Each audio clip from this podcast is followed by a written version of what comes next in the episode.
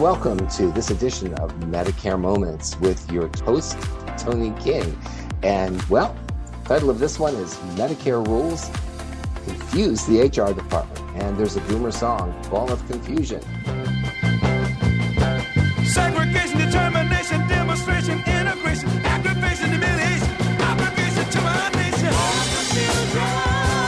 Toni, welcome to the podcast. How are you doing, Jim?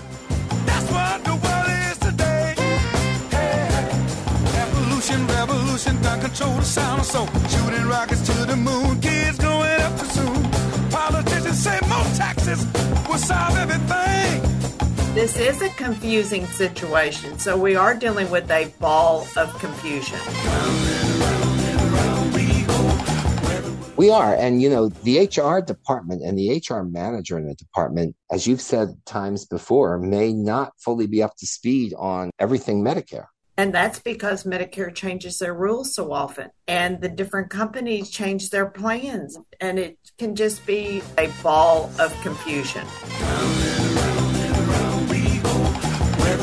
And people are having a hard time navigating the maze of Medicare. They are. And that, by the way, is the title of your new book, The Maze of Medicare, which is available at tonisays.com. How to slip That's that right. in. This question comes to us from Katie in Tampa, Florida. So here you go, Toni. I am a HR manager for a local oil service company and have a question about an employee. He's turning 65 and still working full time. His situation is a little different because next month he will begin receiving chemotherapy for lung cancer. Not sure how to advise him because technically he is still working full time. He has five months of pay from vacation time, which he never used and can use while recuperating, that keeps him as a full time employee. Our firm has over 100 employees, and I have been told there are certain rules for a specific company size. How can I make sure that I have the correct answer to my question for the employees of our company, Katie, Tampa, Florida? So, what do you think, Toni? what I can tell Katie is that this question, not just from HR people, but from Americans who are leaving their company, turning 65, approaching Medicare, getting sick, don't know what to do. They need to get on Medicare. So Katie has an employee that has a cancer issue and he's approaching Medicare enrollment. He's turning 65 and wants to know what he needs to do. He is in what we call the Medicare initial enrollment period, which begins three months before he turned 65, the month he turned 65, and 90 days after he turned 65. And many Americans do not enroll in Medicare when they are turning 65 because they're still working. Maybe they're on their spouse's insurance or on their own insurance and they're still working. One of the important Medicare rules has to do with the amount of employees that you have with your company and on your insurance makes a difference into when you can or can't enroll in Medicare. Is that not confusing? It is. So, how does that work, Toni? What is that rule? Well, let's just talk about it. Most of these rules can be found on page 21 in the Medicare and You Handbook. Would you ever think that the amount of employees you have with your company makes a difference to enroll in Medicare? No, it, it sounds to me like it's one of those, of course, government programs that has been added to in bits and pieces over the years for reasons that might have sounded good when they first did it. That's just how I see it. On page 21, of the Medicare You handbook, it states how many employees your company can have with company insurance to enroll in Medicare. So if you are 65 or older and there are more than 20 employees where you or your spouse are currently working, you know, you may be on your spouse's insurance if she's still working and you're receiving benefits. It may be to your advantage to delay enrolling in Medicare without receiving the famous Part B penalty. The group insurance pays first. So, what we tell everybody is to please verify that there are over 20 employees enrolled in the group health plan. That's what's important. How many people are enrolled in the group health plan? If there are more than 20 employees on the group health plan, then you can delay your Part B. And that information is found in the Medicare and You Handbook. It is also in Chapter 1 of my book, The Medicare Survival Guide. We explain it, different stories, different situations. And I see that in the Medicare and You Handbook, they actually have a chart on page 21 for people to look at. So the chart makes it easy for them to see as well, right? But here's So- the catch. Yes. If there are fewer than 20 employees where you or your spouse are currently working, you know, you may be on your spouse's insurance if she's still working and you're receiving benefits. Generally, Medicare is primary. So if Medicare is primary, then whatever your out of pocket is going to be, you're going to have to pay for it. So you want to make sure that you are signed up with Medicare. That's important when it's under 20 employees with company insurance. The HR department should verify with the insurance carrier whether an employee should or shouldn't enroll in Medicare Part A and or B, or should they delay enrolling for a later date.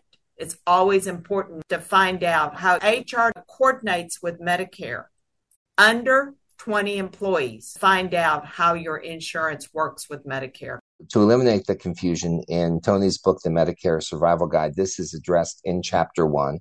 And if you have the Medicare and You handbook, this is a chart and it's pulled out starting on page 21, and you can find that information there if you need to see it with your own eyes and how it lines up. So it's difficult being an HR director, being an HR department, and Toni has some options that will make an HR department's job a whole lot easier. And we're going to talk about them right after this break.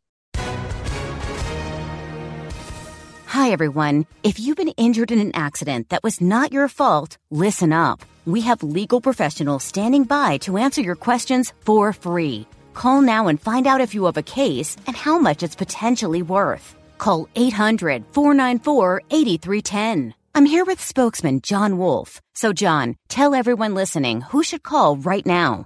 Well, Maria, first off, thank you for having me here. It's always nice to answer the listeners' questions. Now, as far as who should call in, anyone who's been injured in an accident and think you deserve compensation, give us a call right now. 800 494 8310. You'll find out if you have a case and how much it's potentially worth. Thanks, John. You heard it, folks. Take advantage of this opportunity and call now 800 494 8310. Advertisement sponsored by Legal Help Center may not be available in all states. Hey, and we're back. Welcome to Medicare Moments, one of America's top Medicare podcasts as selected. And we are honored by feedspot.com. Congratulations, Toni King. Well, you made that happen, Jim. And so did you, Toni. And we're we're glad, and we're really glad for all the response we're getting. And you know, we're we're talking with uh, about a question that came from Katie in Tampa, Florida. And Toni, it occurred to me many times recently when we've talked. A lot of people from Tampa are reading your column because you are a nationally syndicated newspaper columnist, and Tampa seems to be a hot market for you. Tampa is just blowing up, and we get emails all the time from Tampa. And this email did come from Tampa because there was a company that was having an issue because a person had cancer, but he had five months of vacation time that would keep him full time. Big Right. difference. A full time employee. Yeah, very important. So you have some tips for HR departments to make their job easier, and you know anything to make a job easier is is welcome. So Toni, what are your tips for the HR department? Well, what I would tell them to do is verify your employees' options by calling or having your employee call the company's health insurance plan to discover how the plan coordinates with Medicare, especially if it's under 20 employees. With company insurance, the under 20 employees is very important.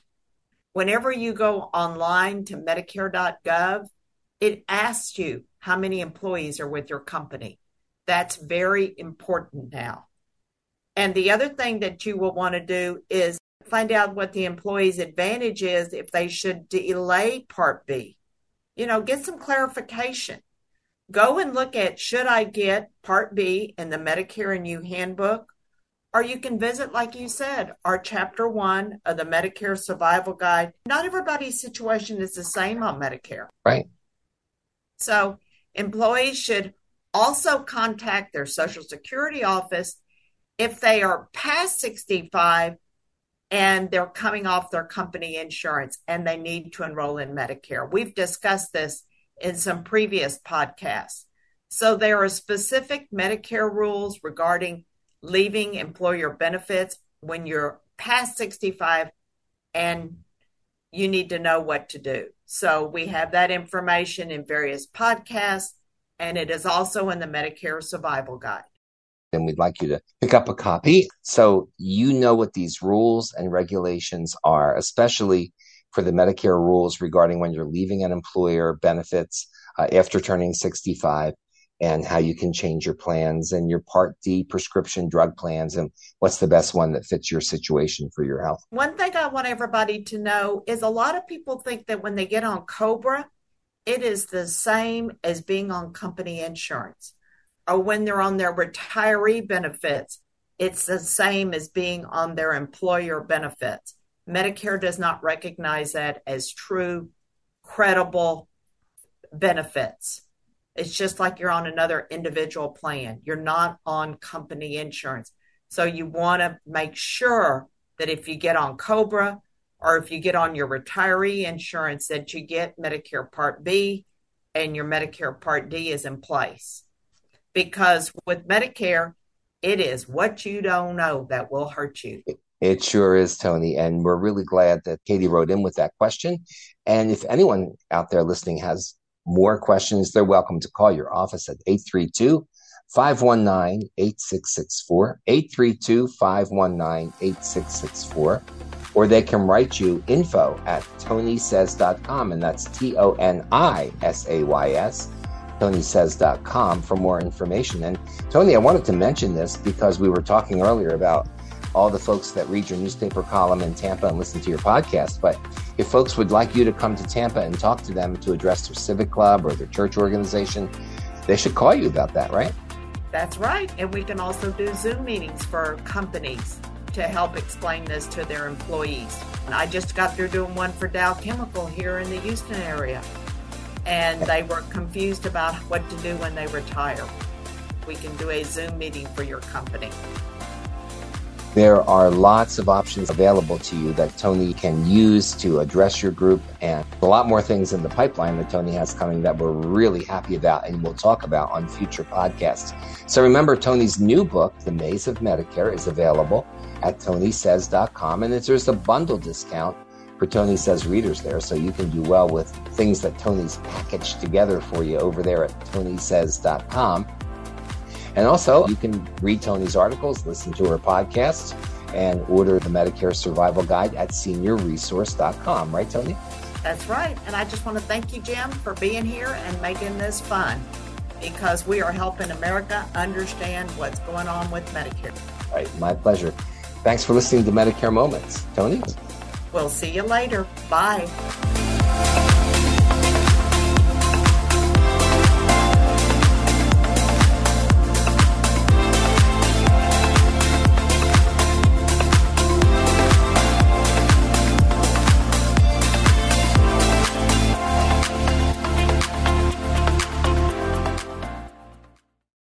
Hi, I'm Lori La Bey, and I wanted to tell you about Alzheimer's Speaks, which is another great podcast. You see, my own mother lived with dementia for 30 years, and I felt lost. Did you know every three seconds someone in the world is being diagnosed with dementia? Odds are it's going to hit your families too. We want to help you connect to services, products, tools, research, and stories so you can be prepared.